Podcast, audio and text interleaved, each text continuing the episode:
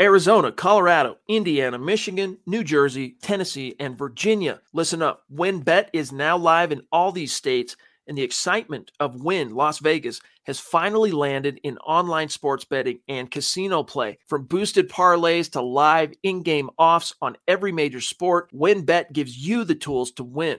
Sign up today for your risk-free $1,000 sports bet. Download the WynnBET app now or visit wynnbet.com to start winning. You're listening to the Huddle Up Podcast with Chad Jensen and Zack Kelberman. Join Broncos Country's deep divers at milehighhuddle.com and sound off. And now it's time to drop some knowledge.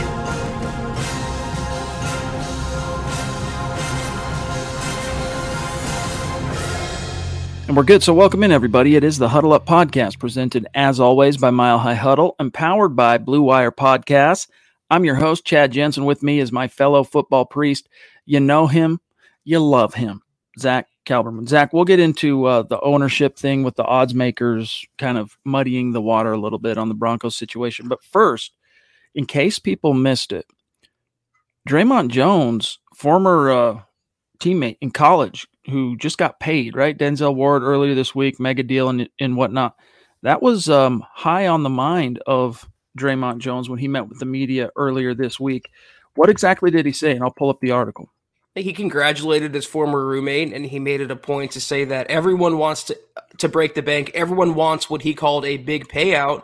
So it's a not so subtle indication that he's looking to also do the same with the Broncos, but it's on Dre'Mont Jones. Denzel Ward went out there and proved he's one of the best cornerbacks in the NFL, and now he's the highest paid cornerback in NFL history. Well, Dre'Mont's entering a contract year. He's scheduled for unrestricted free agency in 2023, and he knows if he balls out, he has 12 sacks in his career. If he gets 12 sacks this year alone, that's what would qualify as a breakout. And when you're a breakout young 25 year old player, especially a defensive player, you get paid. You get the Brinks truck at your feet. And that's what Dre'Mont Jones wants. But I like what he said. You know, I, I have to focus on football. That stuff will take care of itself. He realizes he has to go out there and prove it. The Broncos aren't going to pay him for no reason. Certainly nothing to what Denzel Ward received from Cleveland. But this is the caveat, though. If you look at the Broncos, uh, list of free agents for next year. Dre'Mont is one of the few players that's a foundational prospect. He's a guy that you bring back on a second contract if it's feasible and if he's worth it. And I feel like if he goes out there now, the Broncos' top interior defensive lineman after the Shelby Harris trade, he goes out there and balls in this defense. Maybe he out sacks Bradley Chubb, out sacks Randy Gregory. He's going to get a hefty payday. He wants that, but he has to work for it. I don't know, dude. Denzel Ward has been good, but I wouldn't say he's been great. His first uh, contract as a as a pro. I mean, he's got two Pro Bowl nods under his belt, which surprises me. Like he was really good this past season. He had, uh, let's see, he had three picks, uh, returned one for 99 yards. Golly, uh, 10 pass breakups. The year prior, he had 18 pass breakups.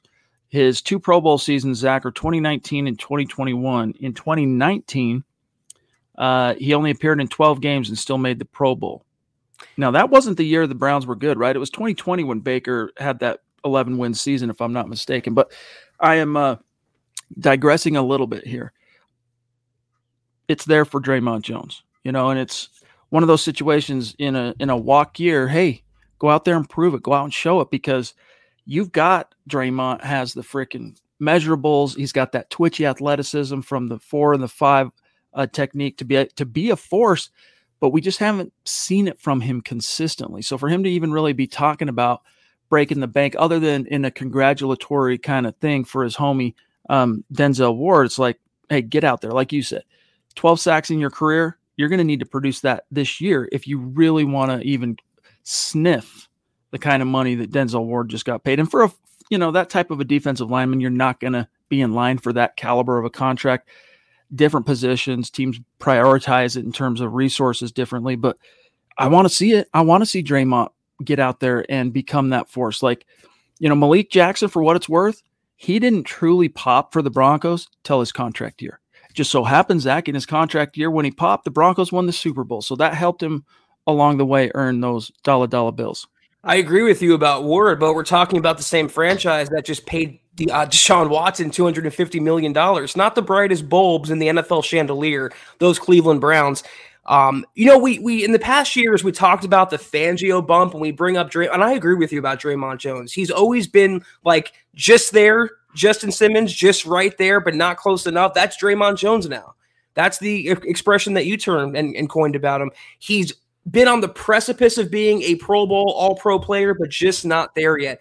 The Fangio bump was non existent, but I believe the Evero bump will be existent for a lot of players on this defense, namely Dre'Mont Jones. He's going to be the pass rusher. He's going to be the number one guy in the trenches. And if he lives up to that potential, I mean, in writing the story earlier today, I forgot that he was compared to Geno Atkins, the, I think, eight time Pro Bowler in Cincinnati defensive tackle. If he can even realize anything close to that potential, he will get, as he wants, quote unquote, a big payout get this really quick. All right. Pardon me. Denzel Ward. Now I'm going to shift away from Jones for a second, and then we're going to grab Sam Bam. In fact, hang tight just one second, Sam Bam. Trust, just hang tight. So in his Pro Bowl year, one of his two Pro Bowl years, this last season being uh, the one I want to focus on, Denzel Ward started 15 games, played in 15 games. Th- as I mentioned, three picks, right? Um, one return for a score. He had a half sack, and he had 10 pass breakups. Let's look at Patrick Surtain as a rookie. 15 games started, four, not three, four picks, 14, not 10 pass breakups, and a pick six. The only thing that I guess Ward could say he did that uh, Surtain didn't is he got he notched himself a half sack. Is there any reason to believe Patrick Surtain at this point was not a snub for some sort of all star accolade uh, following the season? If the Broncos are even a nine win team, if they're even like a bounced in the first round wild card team, Patrick Surtain probably makes the Pro Bowl. That caliber of juice, right? You know what I'm saying? You need to have, as a team, to start seeing the, the deserving guys who are turning in Pro Bowl level performances, but they're not getting them you need that team success, and it trickles down individually to all the dudes that are deserving. Man, I, I do not envy George Paton nor Rich Hurtado when Patrick Surtain, his turn is up at the table for a new contract. He is going to yeah. get cashed out. And through one ear, he's deserving of every penny. But it's funny you bring up the Patrick Surtain snubs and all the acrimony over that draft selection. I was reading tweets out of Bears OTAs today, and we're talking about seven on seven, the lightest practices you can think of geared toward the offense. And guess who was struggling, Chad? Justin Fields, the, the future Hall of Fame quarterback in Broncos country, guys, the, the player the Broncos should have drafted over Patrick Surtain. I'll say it once more. I am so happy with that pick. They made the right call because Patrick Surtain will be an all pro and Fields trending in the wrong direction as far as I'm concerned. Longtime listeners of this show will remember uh, neither one of us were big on Justin Fields for whatever that's worth. But let's grab Sam Bam. Thank you for being patient, my friend. He says, Greetings, Chad and Zack. Draft next week. And then I saw that the schedule will be released May 12th. Any more word on whether the Broncos will open at the Rams week one? Go Broncos. I haven't heard anything more on that quite yet, Zack, but we'll start hearing some uh, there will be some reports, and you know, before you get the full schedule, you'll get an Adam Schefter saying, "We now here's the week one, you know, season opener for the NFL on Thursday night." That kind of thing will start trickling, trickling out, but we're not quite there. Peter King's been one guy that keeps uh, intimating it's going to be either Denver or Buffalo facing the Rams in the week one opener. But we'll know before that because at the draft next week, Amazon and the NFL are going to announce the week two prime time. It's the Amazon Thursday night opener. And there's a high likelihood if the Broncos aren't on prime time in week one, they're going to get prime time in week two. And guess who they would face more than likely? That would be Patrick Mahomes and the Kansas City Chiefs. Bring that game on, baby. For sure. Let's let's exercise that demon right out of the gates. Philip jumping in a newer name, Zack, on Super Chat. Welcome. So welcome. Thank you. Connect on Twitter because we like to keep in touch with and shout out our Super Chat superstars after each and every live stream podcast. So appreciate that, Philip. And we'll keep an eye out for any topics, questions that you might have in the chat. Um, Dale Fleming says, I have a question of Broncos. Uh, have you heard that DeSean Jackson wants to join sure. the Broncos? Zack? Yeah, actually, JJ. I will have the story coming out either later tonight or first thing tomorrow. He did an interview with Sports Illustrated, the mothership, and he's leaning toward retirement. DeSean Jackson after a very, I think, uh, well-regarded career as a deep threat in the NFL, but he named a few teams he would consider not retiring for, and Guess who he named on there? Russell Wilson, the first player he named, and the Broncos. It's so great. Even though I want nothing to do with Sean Jackson, I am perfectly fine with KJ Hamler. It's so nice that free agents, name players, household names, star players now want to come to Denver solely because of the quarterback. They don't want to avoid Denver because of that quarterback. They want to come here because of that. The star power, what Russell Wilson has already done without playing one snap in a Broncos uniform, is tangible, and I am pumped. If you can't tell. If you didn't have, well, uh, mid thought, I was interrupted by the actual um, counter to this argument, but I was about to say if you didn't have KJ Hamler, then it would make some sense to go get Jackson because of that long speed. You need someone, a burner that can capitalize on that right arm and the deep ball accuracy and just that beautiful, beautiful deep ball of Russell Wilson. Do you need Jackson? Well, hey, we're talking about a guy coming off injury. We're talking about a guy who hasn't been healthy since he became a freaking pro.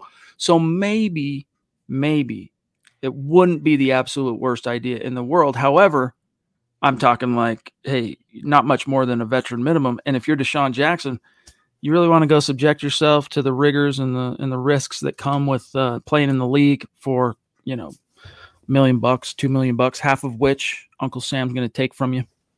I was going to say the Broncos already have a DeSean Jackson. It's KJ Hamler, a, a, a, fast player who can't stay healthy, had hamstring problems. That was my really rich man's comparison for KJ coming out of college was DeSean. So no, I'm perfectly fine with KJ. And even if they didn't have KJ, to your point, Chad, dime you're dime a dozen players who can run a nine route, run really fast in a straight line. Use a late round draft pick, undrafted guy. You can find them off the scrap heap. I, I want nothing to do with as Scott points out, 36 year old DeSean Jackson. No, miss me on that. Agreed. Oh, in the in the macro, in the final analysis, agreed. JJ, good to see you, bro. Uh, he says, proudly wore my football priest shirt to uh, to town today. Thanks. Well, dude, where's the profile pic, dude? Where's the selfie? Send it in to us, bro. Send it mile high huddle at Gmail. Let's get that on Instagram, dog. Glad you finally got your shirt. He says, also, I'm wondering, is a corner, if a corner goes down, this season is Michael Ojemudia good enough to step in? That's an interesting question, JJ. And again, thank you, buddy. We really do appreciate you. Um, that's a good question because Michael O, you know, as a rookie, he was a rookie. He was mostly down, but he had some ups, but it was like this, like little up and then down. But when the Broncos turned to him late last year, was it the season finale? I'm thinking that he had to start or at least played starter snaps. He was actually pretty good. So I'm actually relatively optimistic that when the time comes for OJ Ojemudia to uh, get some snaps and some exposure once again under the NFL lights, he'll be equal to his opportunity. But I'm not going to bank on it. I'm not going to count on it. I'm going to still go out there as a as a team and make sure my secondary has the horses. You know, you need one more bank up bowl, I think, corner behind Surtain, behind K'Waun Williams, and behind Ronald Darby. And I want Michael OJ Ojemudia to develop and, and emerge as that guy. But if you had to play football tomorrow, you know, he's not that guy just because the experience isn't there. But hey, sometimes what do they say about necessity being the mother of invention, right? You know, if the Broncos do have to turn to, to him at some point this year, JJ, to answer your question, that's when we'll find out really what's what with with Michael O. Uh, the other day, I discovered he blocked me on Twitter. I, I don't know why, but I don't. I don't oh, understand man. that. Um, you, my, you, must have had a take he didn't like, Zack. Uh, just keep it real, Michael. I don't know what to tell you, but he's a serviceable guy to have. He's not. I wouldn't say a cornerback too full time, long term. He has to develop into that. He hasn't been on the field. He's been hurt, dealing with this and that. He had some struggles when he was a rookie. He's a nice guy to have in your back end, but I'm with you. They need to address that situation in the draft and add one more capable guy behind K'Waun Williams just in case. If Michael Ojemudia is your fifth guy, I am perfectly good with that. If he's your third guy, and it starts becoming shaky to me. Lena in the house with some stars. Thank you so much. And also one of our great monthly supporters on Facebook seriously, much love and respect. And as you guys can, I'll, I'll put it on the ticker so you can see uh, on the contest, the Stars contest for the month of April. We're at 28% complete as you guys know, we're trying to reach 250,000 stars this month. When we do, we're going to raffle off yet another Broncos jersey. Uh, the only people in the running, people who contributed to the goal, like Lena here, but we're behind the eight ball. If we're going to hit that goal in the month, and Zack, what is this? September, October, November, December, January, February, March. So this is the the the eighth month we've done it. We've never not hit goal. This is the first time that I think we're really plausibly at risk of not hitting goal, meaning we're not raffling off a jersey. So we just got to crank it up. We got we got you know 10 days or so left to go. We can get there. But Lena, thank you so much. I still have faith, man. We have the best listeners. Broncos country is the best fan base. I think we'll meet goal, but that helps us certainly. Thank you so much, Michael. Thank you so much. Wow. Michael Ronquillo etching himself a spot. If you peer through the clouds, you got to really, there you'll see it. The visage of Michael Ronquillo on the MHH Mount Rushmore. Love you, bro. That is so generous of you. That's two nights in a row you're throwing down like a boss, dude. Thank you. Helps keep the lights on. You know that here at MHH, especially with what we do on the podcast side of things. So thank you, Michael. He says, Great evening. Chad and Zack on the Mile High Huddle. Go Broncos. Love it, dude. Thank you, Michael. I actually have a bookkeep- bookkeeping question for you, Michael. Are you okay with your bus next to Kayaka's on the Mount Rushmore of MHH, or you want to be next to Michaela? Let us know because you certainly de- deserve to be up there, and we appreciate your support each and every night. Tweeting us after the podcast, wishing us a great show. Michael, you are the man. Thank you. Love you, big dog. Lawrence, Michael went over to YouTube. I know the last couple days, yeah, it would appear that he's he's testing out the uh, the waters here on uh, on YouTube. Uh, Gary blah blah, what's good, bro? Seeing you in the chat again. Love it. Thank you for that super chat. Up in Canada, north of the 49th parallel, he wants to know, Zack, do we think Mike Purcell should be released? I can pull up that contract, but the Broncos yeah. can save a pretty penny on uh, the cap if they. I think they got to designate him a post June first. But your thoughts? I mean, Ken, that was my question. It's like, what is it going to save uh, relative to the dead money hit or what he can provide on the field? Once upon a time in 2019, he was the highest rated run defender among interior defensive linemen in the NFL, according to Pro Football Focus. That's a utility to have when you have a defense uh, that's constructed the way the Broncos is. I know they're going away from a traditional 3 4. He's going to be like the fullback of the defense now, a position that's kind of dying, but they don't have a pure run stuffer like Mike Purcell offers on the roster. I would keep him if I could. I wouldn't cut him for the sake of cutting him, but if you feel like you're not going to use him, if you feel like DJ Jones or McTelvin Agim is ready to step up now and he's not some role player anymore, then I'd maybe move on. But he's he's fairly cheap and he provides a good service. So DJ Jones, that's the one thing he's going to bring in spades for the Broncos is that run stuff. But you don't have besides DJ, besides Dre'Mont, if you accept Mike and exact him, you know he's not in the conversation. No one else on that roster. I guess DeShawn Williams has a, has a little NFL, you know, starting experience, but really Mike Purcell is more experienced technically than Dre'Mont Jones. Not maybe more experienced than DJ Jones, but until you have maybe because you know the draft's coming, Broncos got nine picks. Pretty safe assumption that at least one of those are going to be defensive line. We'll see exactly what quality of pick that is. Is it going to be one of their premium uh, second, third round picks? We'll see. Uh, but I tend to concur with with Zack on this front. When the Broncos signed DJ Jones, I thought, hmm, this could be the beginning of the end, the writing on the wall uh, on the wall for Mike Purcell. But because they included Shelby Harris as part of that trade for Russ, you know, you you need someone else who can get out there and make hay. So if the Broncos cut him uh, right now, all right, they would have a 1.5 million dollar dead cap charge, uh, but they'd save 2.8 million. But if they were to designate him Zack as a post June 1st cut, they'd only have 775k in dead money and 3.5 million in cap savings but then also those numbers would be reflected on the following year's cap as well. So i think it's kind of a wait and see thing on purcell zack. As you said you kind of got to let's see what else uh, paton has in mind and then they'll make a decision. They got time. Yeah, if you boil it down, if you cut them even post June first, you're you're netting less than three million bucks, and it's like, would you rather take less than three million or a player that provides a good duty as the capable run stuffer. And the figure I want to point to, I know it's not on the screen anymore, is his cap figure for the season is it said 1.98% of the Broncos total salary cap. Is Mike Purcell worth 1.98%? I happen to think so. If they can manage Sam Martin for his contract, they can keep Mike Purcell around. And I tend to agree. And this is coming from a guy like me who has been a Purcell skeptic since before he got paid. You know, then he gets paid and then, you know, gets hurt. And that was unfortunate. You can't fault the player for that. But since then, last year, he was not very good, guys. He was constantly um, missing assignments, penetrating when he should have been two gapping, just little nuances that you would expect more from him as a longtime Fangio acolyte. Um, talking about Mount Rushmore, we got the Duchess, Michaela, throwing down hardcore on what is the last Huddle Up podcast of this week. Love you so much, Michaela. Thank you, my friend. She says, Not much to add. I just wanted to show my love for you guys and the family. Love y'all, and we love you too. For reals, you know this. While we're on the subject, Zack, I'm sure Michaela and everybody else would like to know. This is where things stand. This is currently updated on the Super Chat rankings, the contest on YouTube this month, top five finishers, cumulatively speaking on YouTube on Super Chat. Those five names go into a hat. We draw Broncos jersey of the winner's choosing. Ethan, aka the DWI guys, number one. The Duchess, number two. But she could here in the coming days as we close out the month, she could edge him, edge him out for number one.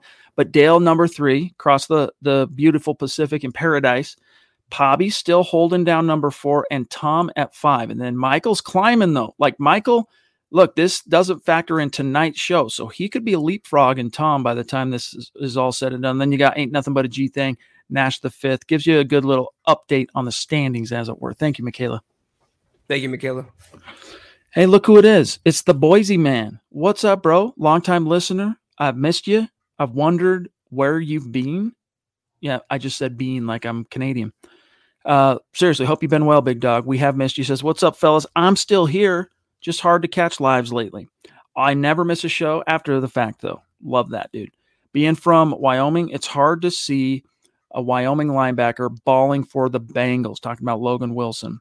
I want my own. He wants Chad Muma in the house. Zack, what are your thoughts? Oh, you don't like Alex Singleton, Boise man? Josey Jewell doesn't cut it for you. Jonas Griffith. I'm in agreement. You know, they need the thing that Logan Wilson could do. He's good in pass coverage, and they had that guy in Baron Browning, but now he's playing edge, edge rusher. So I want that guy as well. I don't agree with that decision, nor does Chad shaking his head. Uh, hopefully, maybe they'll find that guy in the in the premium rounds, the second or third round, or someone like Singleton will step up and be that guy. I doubt it though. By the way, this is an interesting question that comes up here. You know, I talk about being and about and all that for the Canadians and Boise. Man, I know we're talking Wyoming, right? But the previous um, question comment in Canada, how would you say the name, Zack, of the Broncos offensive coordinator? Would it be Justin Uten or would it be Justin Outten? This is a question for the sages and prophets of time. I mean, we might not be able to solve this one on tonight's podcast, as limited as our time is. Two things about Canadians. I don't want to come off derogatory. I'm just having fun, but like they pronounce a boot for about yeah. also fun. grade five instead of yeah. fifth grade, right. Example. That's a good tell if you want to know where someone's from. Exactly. And you know how I picked up on that, dude? I'm going to fully expose myself here. The mindless, dumb as heck, but I love it near and dear to my heart. Trailer Park Boys, dude. For whatever reason, that's what I noticed that. And then that's how I hear people say it. And I go, You're from Canada. Oh, yeah, I am from Canada. Uh huh. Yeah, that's a tell. And so is Bean. Like, uh, you know, they could, you might not hear an, a Canadian as they're talking. They might not say a boot because that's kind of somewhat a regional diction thing, and not everyone talks that way, but they say bean, and then you know, dude, you know, uh, for what it's worth. Whoa, Dale throwing down, dude. Another Mount Rushmore in the house tonight. It's we might as well retitle tonight's stream the um, you know Fellowship of the Mount Rushmores. Jumping in, Dale, dude, love you, bro. He says we need Paton to repeat as draft champion this year. As tight as the AFC West is looking on paper, Finding gems in the draft could go a long way to winning the division. You gents are bringing your A game as always, almost draft day. Yes, it is, bro. And I hope we get to see you next week. I really hope we get to see you. That would be so cool.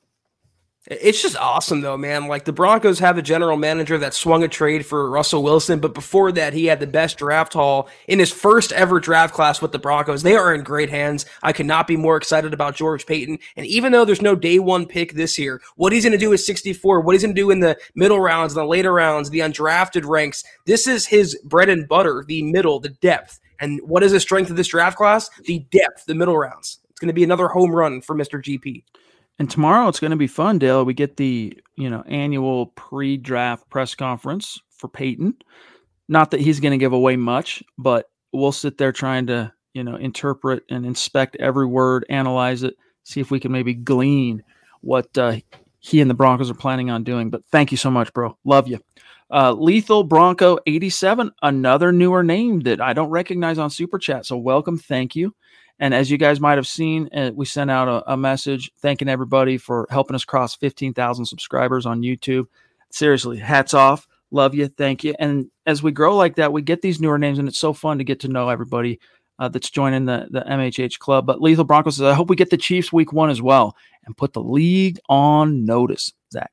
I already like the cut of your jib, Lethal Bronco. I've been counting this table for quite a while. I, I, I think it's a little unrealistic. It might be the Broncos and the Rams, the Broncos in Seattle, perhaps, but I want the Chiefs as soon as possible. I am ending that winning streak with authority. I want that game in prime time, and the Broncos are going to show the AFC West runs through Denver, no longer Kansas City. Dude, that ignominious streak. I use that word every time I have to bring up the streak I use that word because it is uh, just that's what it is. And uh, the Broncos, who was it, Zack, last week that let their guard down a little? It didn't end up in the quotes, but said how much they hate everyone in the building hates the Chubb. Chiefs. Yeah, that's right, Bradley Chubb. Uh, yeah, dude, they are embarrassed by that. As well, they should be. As well, they should be. Like Zack, I don't have the numbers in front of me, but think about like dominant perennial quarterbacks of old, and even currently, but like the Peyton Manning era in Indianapolis, the Peyton Manning era in Denver, Tom Brady in New England. I doubt Tom Brady, well, no, I doubt in the case of Peyton Manning, he had a 13 game winning streak over any of those AFC South rivals while he was, and I know he didn't, as Bronco didn't have enough time um, to, to go 13 consecutive against a division I mean, it's just you can't win one. I mean, come on, are we asking for the world over here? So that streak has to end this year, and I'm not blowing smoke when I say it will. You can call it a bold prediction because hey, 13 games. If, you, if they're going to snap that, that is, I guess, kind of bold. But Russell Wilson's not losing twice to the Chiefs this year. Trust. I'm going full Vince Carter in the dunk contest, baby. It's over. That streak is over. It's coming to an end, and I want it to come to an end it's in September as early as possible. I cannot wait. Bart Scott voice. Andrew Baker, what's good, bro? May the 4th be with you. And it's coming soon when we get to have Andrew Baker on the show. Uh, he says if a tackle or edge Paton has on his board is not there at or around 64, should or would he just move down? For more picks since we only have four or five next year. MHH for life. Um, I don't think so. I really don't think so because, um, you know, it'd be one thing if you know you're picking in the first round like just about everybody else. Yeah, we're gonna move back, stockpile. Our guy's not there. We don't like the value. The guys that are there that we would draft, we don't value them that high. So let's move back. I don't think so. I think there's gonna be more than enough options. Uh, even as you say, Andrew, if the tackle they like or have graded in that range isn't there. Same for edge. They'll take somebody. I don't think they're going to wait until round three to make their first selection. When even though you got Russ, even though you got a new head coach and all that stuff, that's all positive. But we're talking about a seven-win team last year. You know, strike while the iron's hot. You know, if you if you got pick 64, there's going to be some dang good players there, even if it's not at a position like you hear Zack and I pound the table for, like the two you mentioned, Andrew. I don't think the, the Paton's going to risk just dropping back, even though Woods come with some upside in terms of stockpiling picks, whether it's this year or next year. I think he's going to take what's there because the window with Russ, it's a lot bigger than probably what it was with when Peyton arrived, but it's still finite. Exactly. I think he'll worry about next year, next year, because he wants to win now. And to Paton's credit, he's assembled a win now Broncos team with a win now Broncos coaching staff and a win now quarterback. So he's going to take the best available right tackle, linebacker, cornerback, what have you, because it helps the Broncos win now. He's not going to trade to trade. He's not going to be impulsive. Look at last year. He didn't move down in the first round. He stuck to his guns and took the best player on his board, Patrick Surtain. I think the same will happen at 64. James wants to know the backstory of MHH. Um, How much time you got? yeah, I'll give you the cliff notes real quick, and that is started MHH in 2014, and here we are. When there's maybe more time and it's a more dead period on the NFL calendar, maybe we can go into more detail and like really kind of relive some of the past. But yeah, 2014, bro, is when MHH when I started it.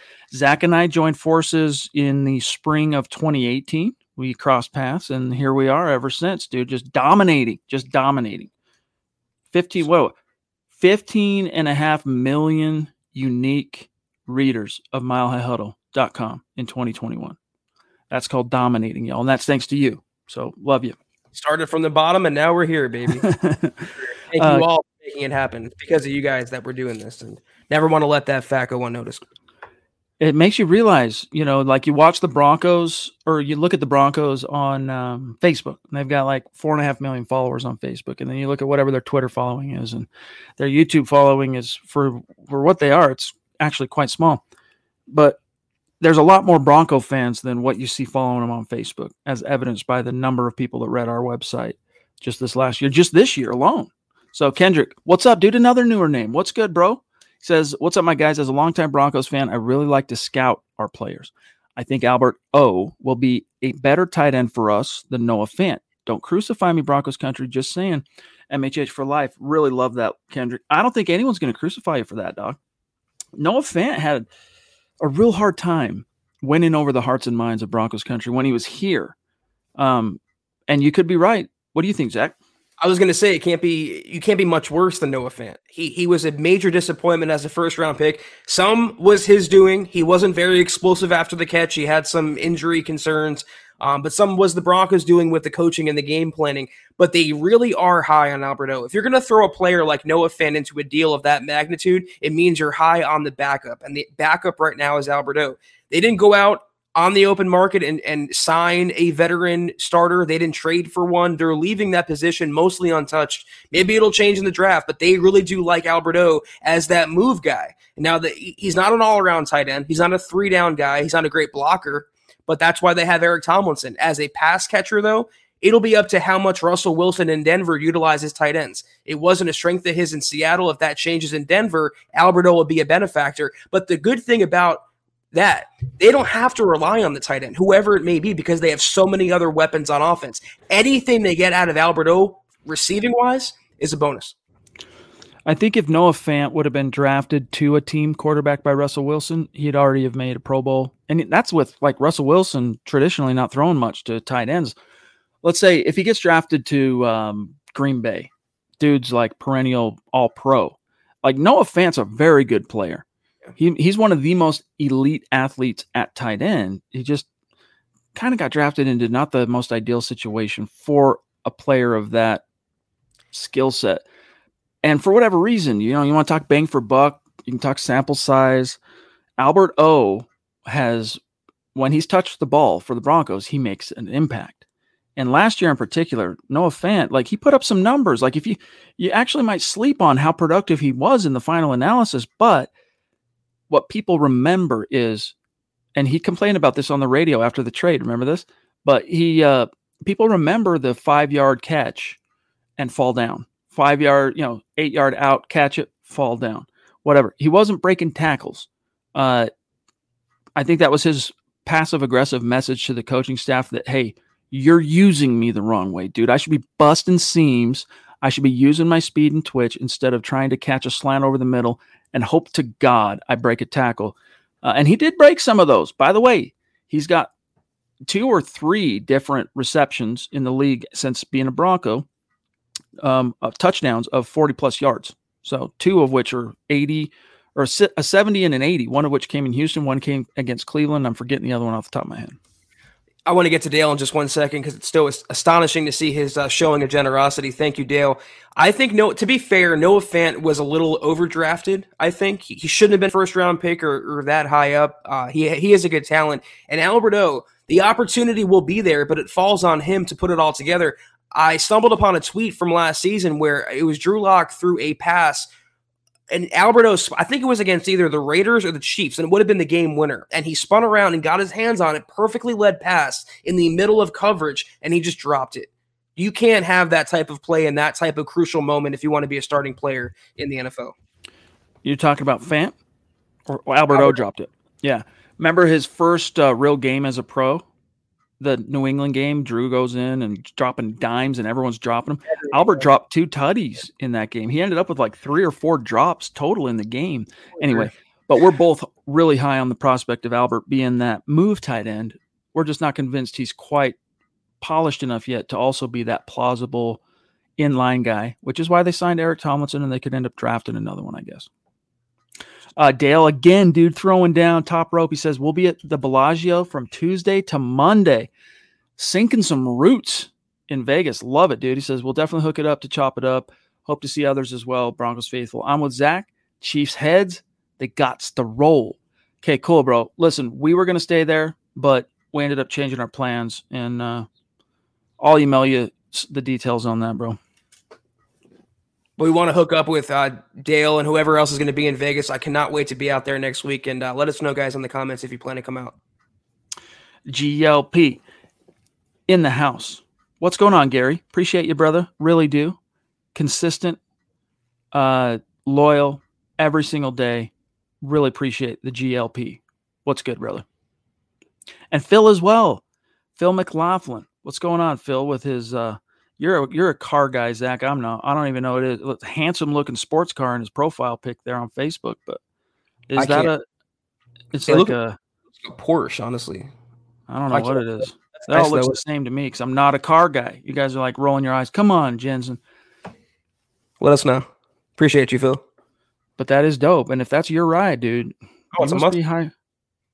That's what that's I was going to say. Is looks like a Mustang, maybe, but I'm not a car guy. I'm a bad Mustang owner, man. I didn't recognize that. Speaking of a top five ranked super chat superstar in the month of April, we got Tom in the house. What's going on, bro? Thank you. He says, I did a mock draft today at 64, cornerback Tariq Woolen, 75, Perrin Winfrey, 97, D'Angelo Malone, 15, Braxton Jones, uh, 116, James Cook. We can only wish. What do you guys think? Yeah, there's some real good selections there. I wouldn't hate Tariq Woolen at 64 because as we talked about earlier when the subject of Michael O and corner depth came up, it's a it's a concern. You need to add to that.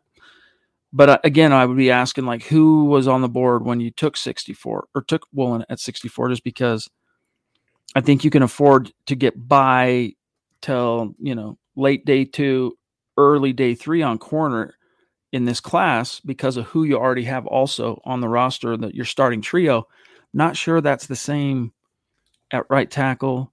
And if all things were equal, Zach and, and Chubb and Randy Gregory weren't injury cases or off field concern cases, whatever you want to call it, then I would be saying the same thing about Edge. Like you could maybe afford to wait till late day two, early day three. But because they both have injury concerns, I think it makes it a more pressing need. And I get it. You guys go, oh, you hear need and you recoil in the draft. No, no, that's what bad teams do. Bad teams draft for need. Well, BPA and need, the best draft artists, it comes together. You know, you, you, you draft players that are the best available at the positions that make sense for your team right now.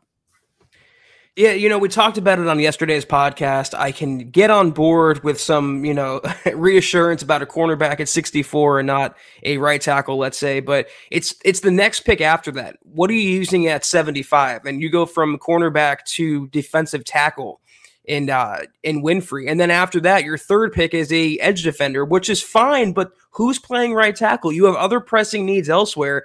I don't know that I would use my first round pick or my first pick that I have in the draft on a cornerback, and I certainly wouldn't use three straight picks on defense when you do need some help on offense as well.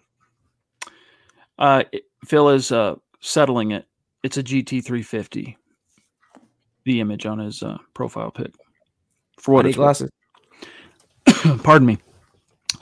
Thank you for the clarity on that, Phil. We really do appreciate it. uh, Sam Bam throwing down again. Thank What's going on, bro? Thank you. He says, So I've never known this. Pardon me. What influence does an owner have on roster structure outside of the cap? Example Can wealthier owners shell out more money for signing bonuses and things like that to sign free agents? Thanks. Zach, you want to grab this and uh, I'll get this frog out of my throat? Yeah, I've been there before too. Um, I not much influence unless they're like a meddling owner in the in the mold of Jerry Jones, who also functions as the general manager uh, for the Cowboys. Yeah, de facto general manager of the Cowboys. They're going to be the the you know if if an NFL team is a film, the owner is not a director or an actor. He's a producer. He's the one financing the whole whole thing. He's the one coming up with the money. He's the purse strings. So it'll be beneficial for the Broncos. They decide one day when they have an owner, let's say Rob Walton, oh, I want to sign Russell Wilson to a $45 million per year contract. Well, if you have an owner worth $70 billion, that's a drop in the bucket. So that's where it comes into play. But I wouldn't, in terms of roster structure, little, uh, little impact. That reminds me, as soon as we're done here, I'm going to bring up what was the topic of tonight's stream, the odds makers and how they view, you know, who's going to be the next owner of the Broncos. But to get dive just a little bit deeper, Sam Bam, on that, it doesn't affect the cap because that's equal amongst all teams. What it does affect is cash on hand, or what it can affect is cash on hand. And where does that come into play? You know, when two, let's say, two teams who have the same salary cap, they're offering the exact same contract for a free agent.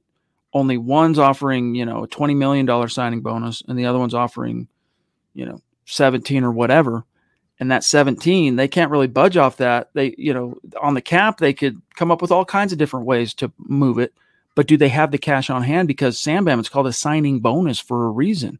They get that money when they sign. So as an organization if you don't have that cash on hand it can tie your hands in some ways and that's why the teams that have the owners with the deeper pockets having that cash on hand gives them a slight edge but it's slight in i mean if we're talking about look these are teams owned by billionaires all 32 of them so it's not like these guys are any of them wanting much for for money.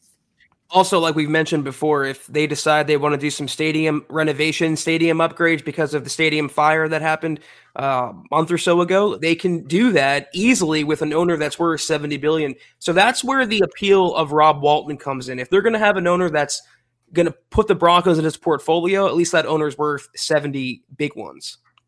Um, I'm going to show you guys this. And yes, Christian, we'll uh, we'll be there. Uh, Thursday night, we're going to be in the draft. All right, so we're going to be like in the building in as credentialed media. We're going to hold a meet and greet Friday, not Thursday night, Friday. Why? Well, when do the Broncos pick? They're picking Friday. So that's the day we want to get together and actually preview slash celebrate whatever goes down. So we'll have more information on that front for you guys um, in the very near future. I'm waiting on one last confirmation from uh, some fine folks in Vegas, and uh, we'll we'll have that for you. But Zach, on the topic of ownership, the current odds. All right, sports betting. You guys probably remember this when sports sportsbetting.ag uh, was a loyal, dedicated sponsor of Mile High Huddle, and um, they informed me of their odds makers creating odds for who's going to be the next owner of the Broncos. Zach, we've kind of assumed that it's going to be Walton, um, the Walmart heir, Rob Walton. We learned earlier this week of two additional names. So, in case you guys missed it, the bids went in last Friday. All right. Turns out there was only five bids, and we we're hearing it could be as many as 19. There were only five bids that actually got submitted in this auction. All right. Along the way, Sportico uh, exposed, revealed, whatever word you want to use, two additional names, and that's Todd Boehly and Josh Harris. All right. But then, of course, Rob Walton was confirmed as also one of the bidders. But there's two more who have not allowed their names to be released. In the Broncos Act, they're bound by the confidentiality uh, agreements that are in place on a multi-billion dollar endeavor, uh, which is understandable. But the odds makers are not saying it's going to be Rob Walton. They're thinking it's one of these two still nameless groups that ends up most likely of being the next Broncos owner. How much you want to take that to the bank? Look, it's called betting for a reason. These are the odds makers, but Vegas and their ilk, Zach, have an uncanny knack for predicting the future. So, for what it's worth, it's no guarantee, but your thoughts?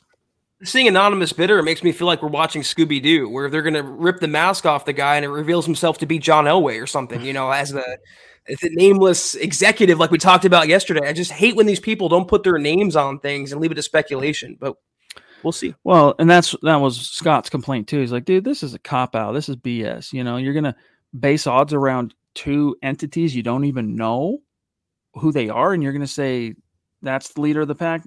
I still think, look, here's the takeaway some real analysis. Unless these odds makers, Zach, have intelligence on who those other two groups are to inform that, throw it out the window. Rob Walton, of the names we know, is the front runner. We just don't know who the other two are. So all will be known in due time. Yeah, that's why I don't put too much stock on Vegas odds, nor the Broncos ownership, quite frankly. Whoever it is, it is. And I happen to think it'll be Rob Walton, but let's see how it plays out. Lawrence Rivera, what's good, brother? Appreciate you. He says, I'm kind of hoping for an easy start. The Broncos still need to learn how to mesh on the field as a team. And if we lose to the Chiefs right out of the first game, it could throw off our good mojo we've got going right now. It's a fair concern. It's a fair misgiving. Um, look, the Broncos when they landed Peyton Manning. Do you guys remember who they opened against that year? It was the Pittsburgh Steelers, and it was a good Pittsburgh Steelers, and it was not the Peyton that Peyton ultimately became in Denver. It was a Peyton still kind of finding his way. I mean, the, the Broncos up until that uh, Monday night game where they stormed back against the Chargers and then never looked back, went on an 11 game. That was game one of an 11 game winning streak. Go into the playoffs as the one seed, only to get upset by the Baltimore Ravens at home. But Peyton Manning, my point on this was think of all the optimism and the just the bump that the Broncos got from the Peyton Manning arrival. They won their first game. So it's not exactly apples to what you're saying here, Lawrence, but it took quarter of a season for Peyton Manning to figure things out and get into a groove and really, as you say, mesh as a team, coalesce around Peyton Manning they didn't hit their stride till whatever that was. It was either week six or week seven. They were two and four, I want to say. Broncos were not looking good. Like it was looking like, eh, Peyton doesn't, maybe he really doesn't have it anymore. Like they're two and four. And then boom, floodgates opened up. That was all she wrote. Yeah, I don't put too much stock in that. They'll have a traditional offseason, you know, workouts, practices, mini camps, training camp, preseason, and on the non-pandemic variety. And the entire locker room, every player has made it a point to say how much energy Nathaniel Hackett has instilled inside Dove Valley. They're going to be pumped up coming out of the gates. And I harken back to 2017, the first year under VJ. Didn't they start 3 0 or 4 0? And they came out at least 2 0 because they beat the doors off Dallas. 2 0. They won their opener. He's having the time of his life on a on a blocked kick that Shelby blocked.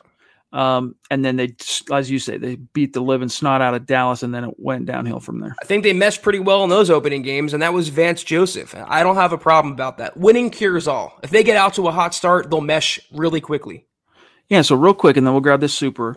Broncos under Peyton year one, win against the Steelers to open up, lose on the road against the Falcons. So now they're one and one. Lose at home to Gary Kubiak's Houston Texans. This was the last year Kubiak's Texans were any good. Um, win at home against the Raiders, so now they're two and two. Then they lose to the Patriots on the road. Now they're two and three. So I was off by one. So they were two and three going into that Week Six game against the Chargers, where they stormed back at the half, twenty-one point plus whatever it was, comeback, and then look wins the entire rest of the season, only to lose in overtime in the divisional round after a bye. It was such a freaking heartbreaker. That you want to talk about the missing rings? Remember what they were the NFL uh, media was doing? Uh, the uh, like the it was like America's game, but for the teams that should have won it, didn't. Minnesota Vikings of old, the 0 4 Vikings, the 0 4 in the Super Bowl, Buffalo Bills. I'm trying to remember some of the other ones, but that 2012 Broncos squad, similar to the 96 Broncos squad, they they're deserving of their own individual missing rings program. Salvi Nation, what's good, dude?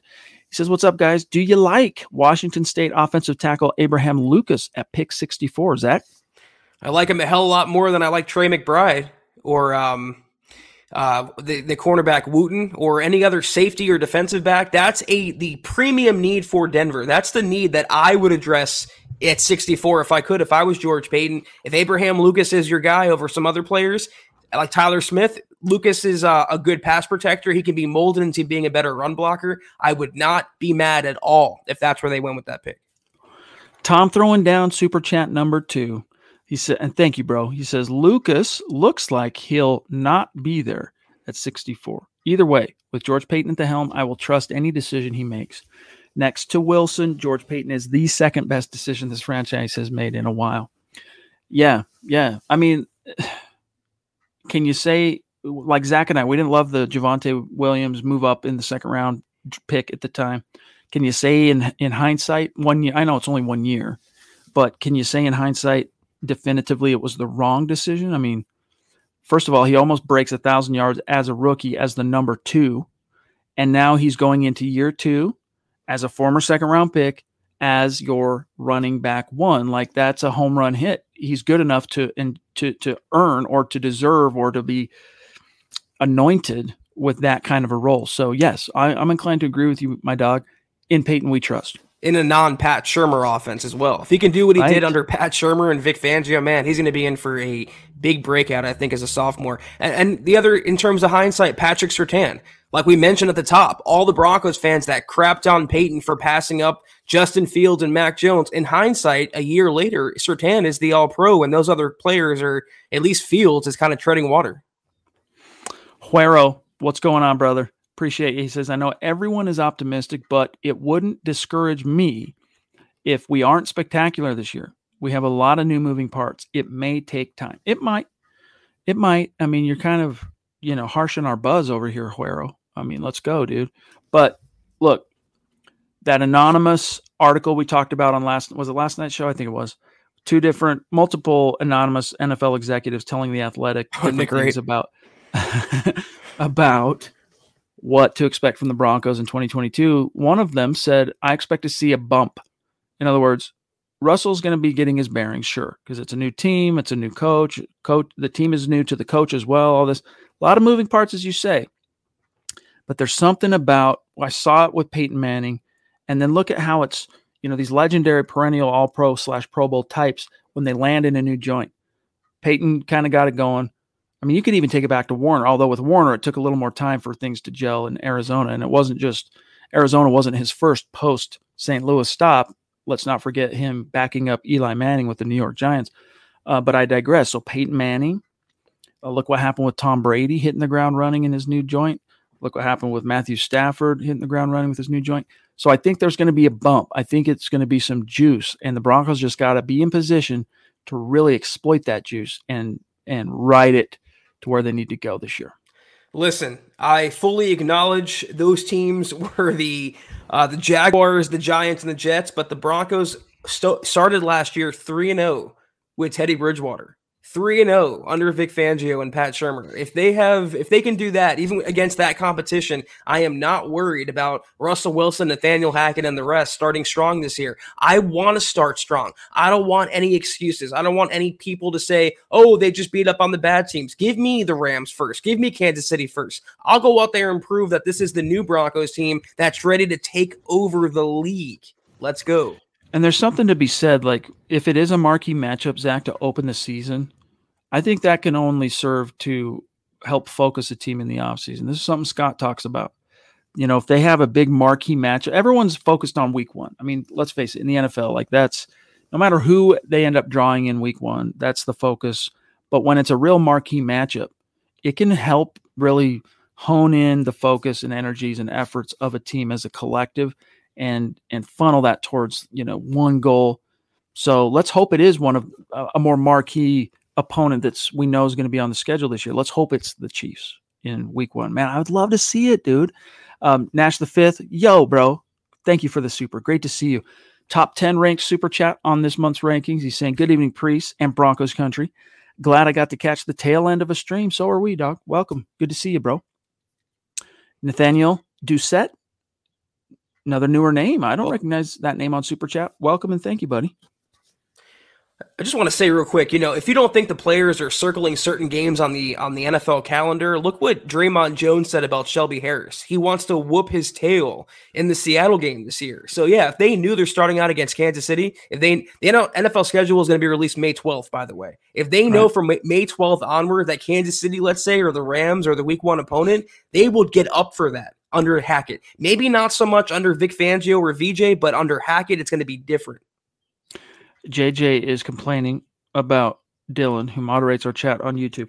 If you were blocked, you wouldn't be able to jump back in like this. So there's a cool feature we have here, which is putting somebody in timeout. Things are hopping right now, my dog. I don't know what you might have said. I don't know how Dylan might have interpreted it, but we trust Dylan to make those yeah. uh, split decisions. More often than not, he's right if he ever gets one wrong, hey, charge it to the game. Give the guy a break. Think about what he's managing right now, right? It's a it's a tall task. So you know we love you. You know we appreciate you. You're not blocked. Much love, JJ. And if you have a question, JJ, let's talk Broncos football. Let's let's move past the Drek. And if you have a question, we appreciate your super. Fire it off, and we'll get to it. We promise. KB, what's going on, Kenny? In the house. Thanks for the super chat, my friend. He says, off subject, but did you see Tyson beat up that annoying drunk guy on a plane? He's lucky he didn't end up like Zach Galifianakis yeah. on the on the Hangover. Dude, it's so funny. I haven't seen that. Have you seen it? Yeah, it was on Dude, Twitter. Gonna, yeah, bro, the, what a coinkadink! Because I've been watching Tyson videos on YouTube uh, as I drink my morning coffee. Like the last two days, for whatever reason, I was you know, as I'm waking up and stuff, I kind of thumb through my YouTube feed or whatever. And for whatever reason, the bot, the algo bots put this uh, Tyson video of him talking about how uh, back in the day in the 80s, he had to avenge the honor of Muhammad Ali. And so I watched this one video of it and him kind of talking about Ali and how much he reveres him and all this, and now he got his revenge for him. Anyway, and then it just took me down the rabbit hole. This morning, I found myself watching like Tyson's 10 most like brutal knockouts. I'm not even a boxing guy. I don't care about MMA. I don't care about boxing. But Tyson was just such a uh, such a titan. I'm gonna go find that though. It's a coincidence. I don't normally believe in quinkadink. So maybe it's not a quinkadink. Maybe the the the Tyson gods right now are trying to draw me toward that video that y'all want me to watch. I'll go watch it. You made that happen. You made that guy that inebriated on that plane chat, and you made that guy walk up to Mike Tyson and heckle him and get punched in the face. And what did Mike Tyson famously say? Everyone has a plan until you get punched in the face. And that drunk guy had a plan, and he effed around and he found out. Watch the video. It's it's pretty great. I gotta find it, dude. I'm not gonna show it because I don't want the algo bots to come after me. But play stupid games, win stupid prizes. I'll find it. Um. Okay. All right. Hey, Aka, what's going on, bro? With a symbolic super chat of 808. Aloha, right back at you, bro. Last night was awesome. Great feedback. Reviews on your appearance were nothing but positive, my friend. So we're looking forward to getting you back on the show in the near future. Uh, Lawrence says, "Has it been a good thing that the Broncos have been considered broken for financial re- or broke for financial reasons? Now we're more tight with money this time around. Yeah, they you're saying it kind of forced the Broncos to learn how to how to play and operate without the luxury of you know Pat Bowlen's millions. Um, maybe I don't know. That's a good question. I don't know the financial uh, breakdowns other than what purported rumors, this and that. Um, I don't. I think Pat Bowlen set it up with the trust to make sure Joe Ellis had everything he needed.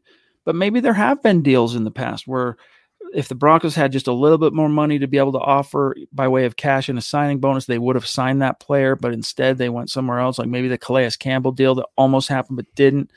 That type of thing. We'll never know they were not a Calais Campbell away from winning a title. You know, and I, I still say it doesn't matter they didn't have an owner. It, it's not because of that reason they didn't win many games the last couple of years. That was kind of because of quarterback decisions, coaching decisions, personnel moves. They could have been a lot better even without Pat Bowlen in the picture. Unfortunately, they, they weren't, and we have to hope that with someone like Rob Walton in the picture, they're that much better. But we'll find out.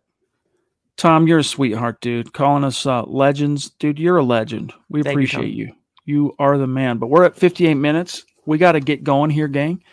Uh, we got two more, and then we got to bounce. All right. Uh, before we go, because I got to go watch this Tyson video, dude. I got to see this cat get knocked out like the hangover. um, or Michael Spinks. Anthony Grove, much love. Let's ride. Right back at you, bro. Thank you. Appreciate you on Facebook, my friend. Um, and then Huero again, love you, buddy. If we play the Chiefs in the first game, we can't just beat them. We have to embarrass them. I'm still mad about the Ravens players saying we were soft last year. You know what? Look, I feel you, but at this stage, we're talking 13 games.